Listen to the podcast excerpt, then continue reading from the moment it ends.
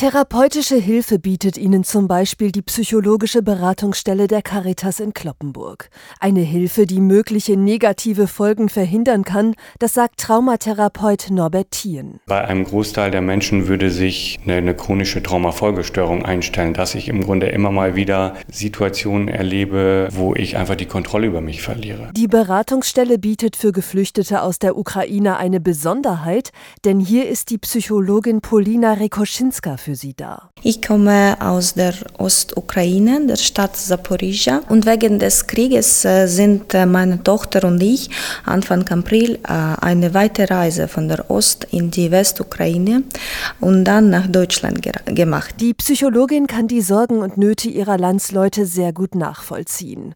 Die meisten Menschen, die bei ihr Rat suchen, kommen mit typischen Symptomen, sagt sie. Wie Apathie, Schlaflosigkeit, Einsamkeit, Angst, und anderes. Trauer um Angehörige, angstvolle Nächte im Keller, unter Gefahren das Heimatland verlassen. Polina weiß, was viele Geflüchtete erlebt haben. Jetzt will sie ihnen Mut machen, weiterzumachen. Dass es funktionieren kann, weiß die Psychologin aus eigener Erfahrung. Äh, meine Motivation meistens äh, schöpfte ich äh, aus Sport, Kommunikation und dem Verständnis, äh, dass ich meinen Landsleuten helfen kann. Die psychologische Beratung ist für die Geflüchteten übrigens kostenlos.